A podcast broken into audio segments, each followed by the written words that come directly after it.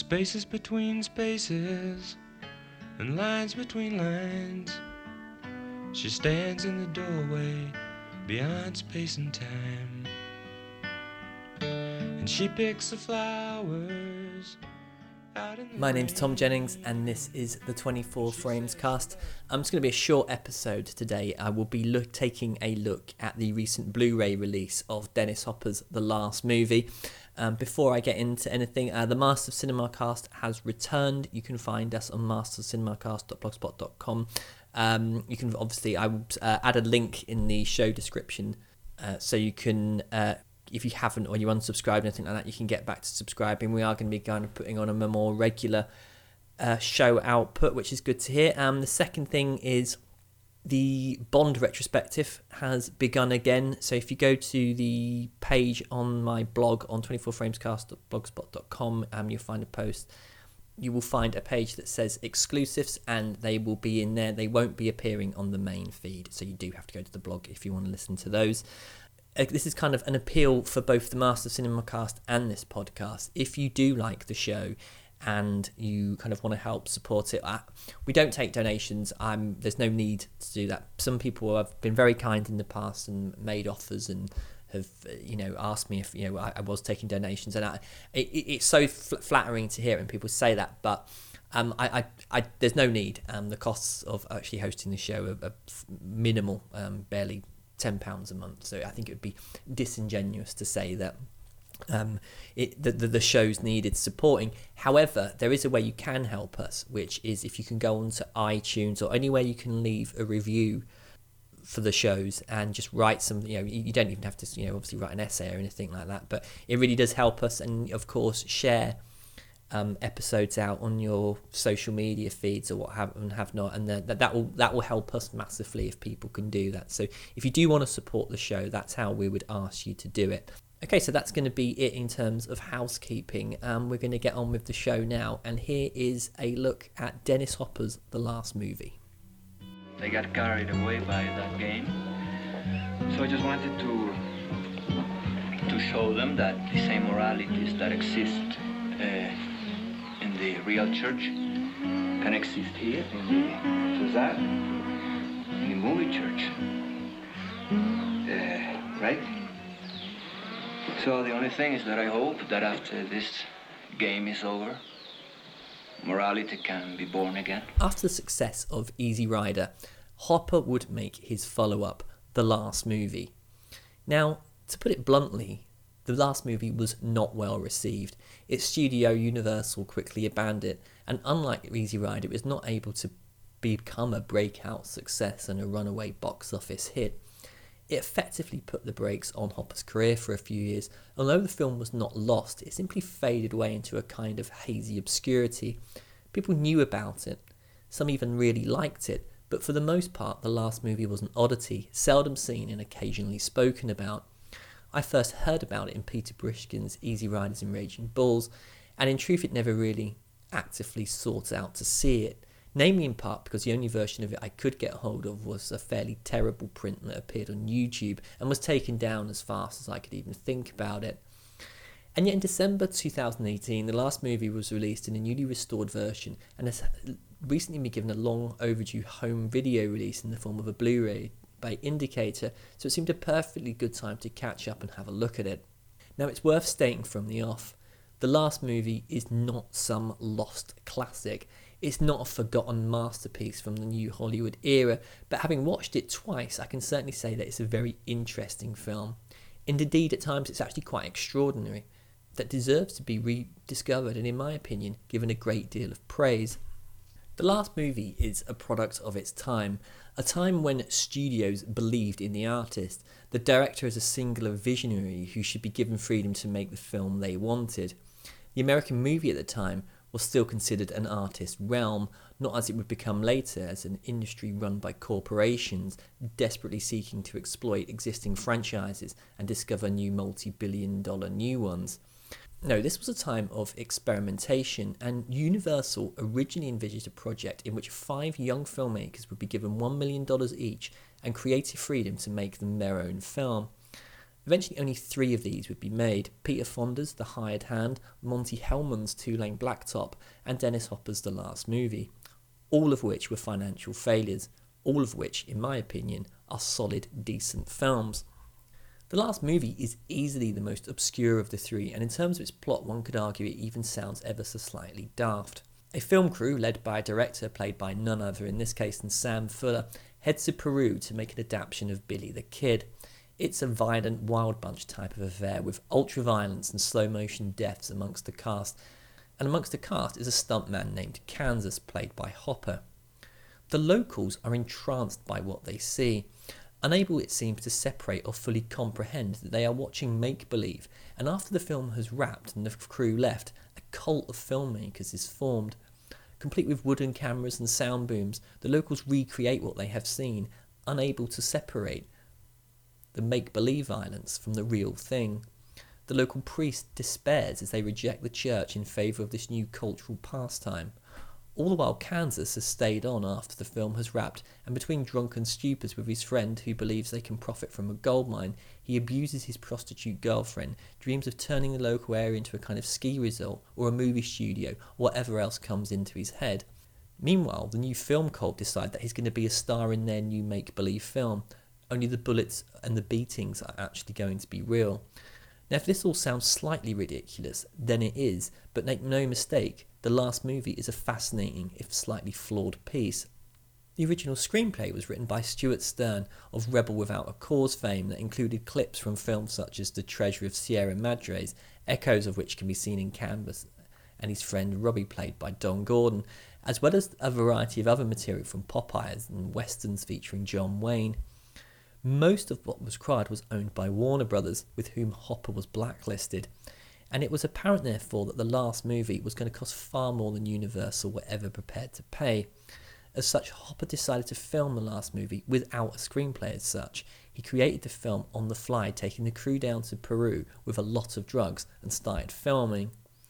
It's clear to me, at least, that the last mo- movie was found in the edit, of which Hopper would complete on a newly purchased ranch surrounded by friends, including none other than Nicholas Ray, and of course a lot of drugs It is edited in a non-linear way unless you are paying attention in the opening few minutes are a dizzying spectacle of imagery that hint at the previous chaos that has unfolded, yet pretty much the film's central themes are well established within it.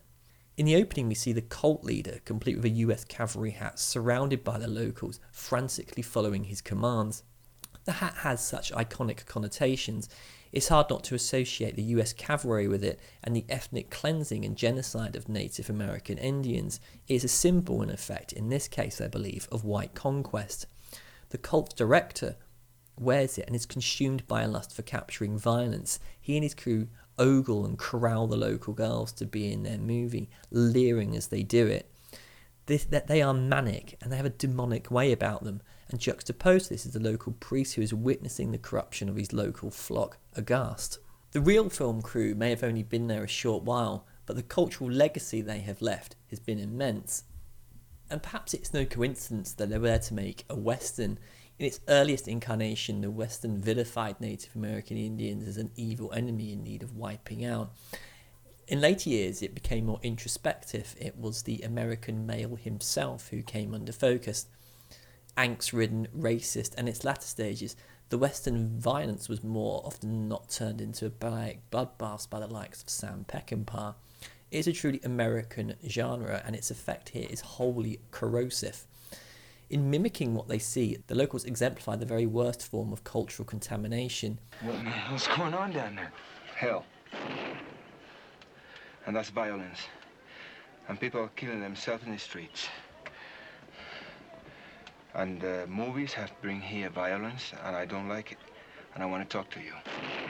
Private, uh, if I can go out a moment with you. Please. I would like you to follow me, please. You know, Padre, I, I, I didn't, uh, I, I mean, it's just a hired hand. I know you are, but please. I need you to follow me. Do me this favor. Yes, sir.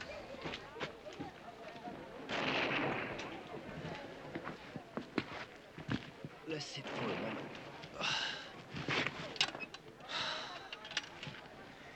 Oh God, God, I'm scared. I'm scared. I'm scared. I'm scared. You're scared, Padre? What do you, what do you, what do you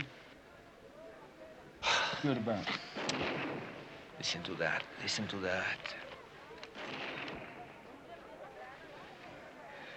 That man is teaching them to make movies. He, they are imitating the movies. Uh, if, you know, if one of those souls go against my word, that is the word of God. One could argue Hopper's view of them is in itself retrograde. Their simple minds are simply too undeveloped to comprehend the complexities of illusion and artifice, especially when it is so clearly make believe as to what they are seeing. I don't think Hopper is being so naive.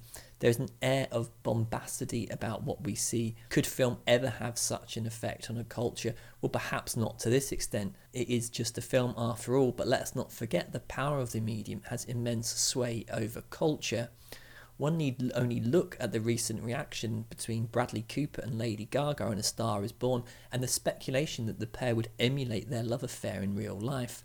At a recent Lady Gaga concert, Cooper and Gaga duetted, sending Instagram and Twitter into utter hysteria, as if somehow the film's tragic ending could be reversed in reality. Now, it's tempting to scoff and say, well, it's just a film, but it's quite telling how audiences often feel when we watch a film or a TV series and become so invested in what we see. And I'm actually guilty of this also. The other day, I caught myself wondering what was going on with Jesse and Celine from the Before films before snapping back into reality. The power of film and indeed American culture drives the local to reject the traditional, i.e., the Catholic Church, and embrace a cult of violence and hedonism. There is an analogy for sure. One can argue that the fact that the Vietnam was still raging at the time and its role in the conflict by this point had been laid bare for all to see. The war was a disaster, with the principal victims being the Vietnamese. Kansas believes he can simply exploit this country for his own gain in a similar way. He will build a ranch, build a studio, and then along with friend Robbie, rob its resources. Every American we come across in the film is a kind of shade of awful. Kansas himself violently beats his girlfriend for daring to act jealous as he le- for daring to act jealous as he lurches over a local American factory owner's wife. In this regard, the last movie is, I believe, a politically aware film. I hesitate to use the term woke. I think it's actually far more interesting than that. But I believe it is critiquing the ideas of exploitation and imperialism, with Kansas being the cipher through which this is explored.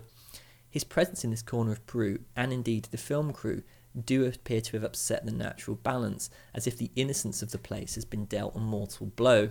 In one scene, we've seen Kansas and his girlfriend having sex in a waterfall.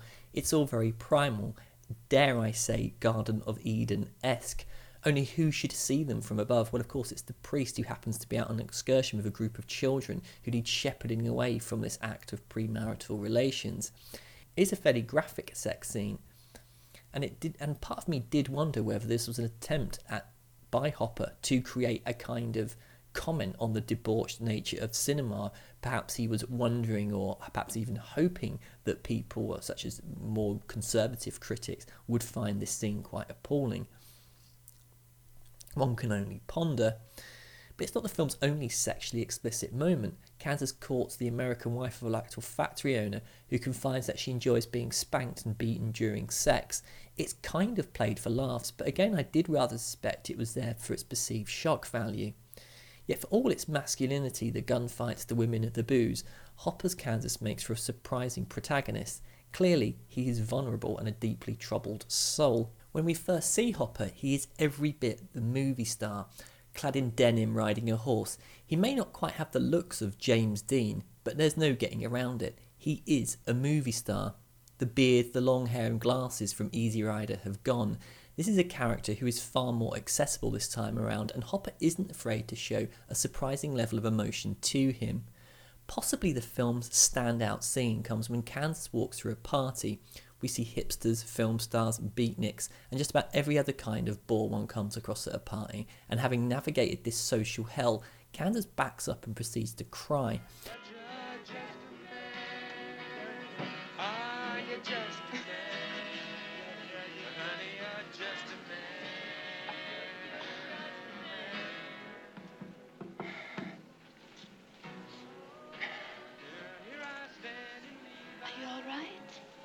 Oh, yeah, sure, I'm fine. I'm just, I'm just out here getting the lair.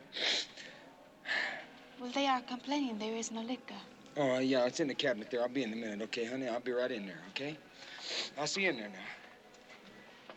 It's an oddly touching moment and it conveys a deep sense of alienation in his character, and Hopper elicits a genuine pathos for Kansas. Yet it's also fair to say that Kansas is not a particularly likable protagonist despite this. He pla- his plans are utterly fucking stupid. Harebrained would be the best way to describe them. And he has a seedy, leering side that involves taking his friends to brothels and the aforementioned physical assault on his girlfriend Maria. As the locals grow more crazed with their newfound film religion, so does the intensity of their attacks on Kansas, culminating in him being wounded by an actual gunshot. I soon forgot about that moment at the party, and I did kind of actually enjoy watching him taking part in this unwitting film that has become, from the villagers' point of view, a kind of grotesque snuff movie, albeit one being made on wooden cameras and sound booms. Yet Hopper is also the director of the film, and it is very much the same director we saw in Easy Rider. I get the impression from watching both films that it's plainly obvious that both were not storyboarded or indeed planned. Yes, the last movie has some highly constructed moments, the slow motion death scenes that are technically from the perspective of the film that's actually being made within the film. But moreover, there is a real sense that the camera is following the action rather than taking part in pre rehearsed cues. When Kansas and Roby meet the American ladies in a bar, Hopper shoots the meeting in a way that you could barely even notice that they've entered the scene. It just seems to happen organic, organically. Two friends having drinks that lead to a chain of events where a night out to a brothel just randomly occurs. It's a similar trait that we see in Easy Rider when Wyatt, Billy, and George stop in a diner. It sets off an obviously tragic train of events. Here, the random encounter is far less more sinister, yet is certainly a whole lot more seedier. I wondered as I watched if this is something that intrigued Hopper, the idea that random events can take a person seemingly from an infinite variety of directions, and was this perhaps a metaphor for his life to date, from actor to photographer to outcast to director, back to outcast, who really knows? But Hopper would again work with director of photography Laszlo Kovacs, and the visual similarities between the two are all apparent. The camera doesn't worship its actors or its stars. The angle we see doesn't flatter them. It never gives them hero shots or close ups. And often in the brothel scene, you actually get the impression the camera was squeezed into the room, simply doing the best it could with the room that it had. It could be described as gritty, but there is a romantic undertone to some of it. At times, the lost innocence of the locals is reflected in the paradise they apparently live in, the shots of waterfalls, rolling green plains, and distant mountains. Hopper perhaps suggests this is the beauty that his fellow Americans are truly failing to see, with Kansas seemingly indifferent to what is around him, instead just dreams of turning everything he sees into gold mines or ski slopes and God knows what else. Now, the last movie was a film that was really made in the editing suite, and it's here that I think I have the biggest issue with it. I actually think the last movie would work better if it was edited chronologically. It's not the film does not make sense if you are following it carefully, and there is something oh so European about having the credits for the film begin at 12 minutes. Surely form says this should be at the beginning, of course. However, I felt that its non linear style with the last movie opens itself to its detractors. It becomes easier to dislike the film. Kansas is one minute the victim of a horrific crime, this should elicit sympathy. Yet the next moment he is beating a woman and being an explosive piece of shit. Can you ever really like him? Well, possibly not, not from flicking from one thing to the other he becomes even more distant to us. It also breaks the dramatic tension. For me, the film does not build to anything overly significant. Its momentum becomes lost toing and throwing from different timelines. Now, of course, this is perhaps the point. Would it be the same film any other way? Possibly not. But I go to Easy Rider. That ending hits you. You it simply ends abruptly in the moment the camera moves up into the sky. And there's a feeling of tragedy envelops you these two men have lost their life dream and possibly a way of life has gone with it. Yet the last movie is not Easy Rider, it's far more experimental than that, and in reality, I guess it's possibly being squared too prissy in my view, but I can only say how I feel, and in this instance, I was somewhat distracted and drawn away by the editing. But again, that's maybe the point. You have to focus on the film, you have to go with it, and it feels very Dennis Hopper. Here's my film, pay attention or go fuck yourself. And of course, there is the other possibility that he was simply wasted with his friends when he was editing the movie, and I dare say that did happen. It's also worth noting the film's soundscape and rather brilliant soundtrack. And if you listen carefully, I'm sure that's the same noise I heard in the graveyard from Easy Rider. Four six Charlie, take three. White? No, no, no. Come. Please, please, come on. And of course, there is the songs with Kris Kristofferson on hand. And it might not be as iconic as the stuff that's used in Easy Rider, but there's a genuine sense of melancholy and time and place about the track's news. Uh, good luck getting hold of the soundtrack, though it appears to be unreleased as far as I can see. Now, I was going to talk about the film's release in more detail, but in reality, I don't really care. What is the important thing to me, really, is that the last movie poses many questions. What film are you actually seeing?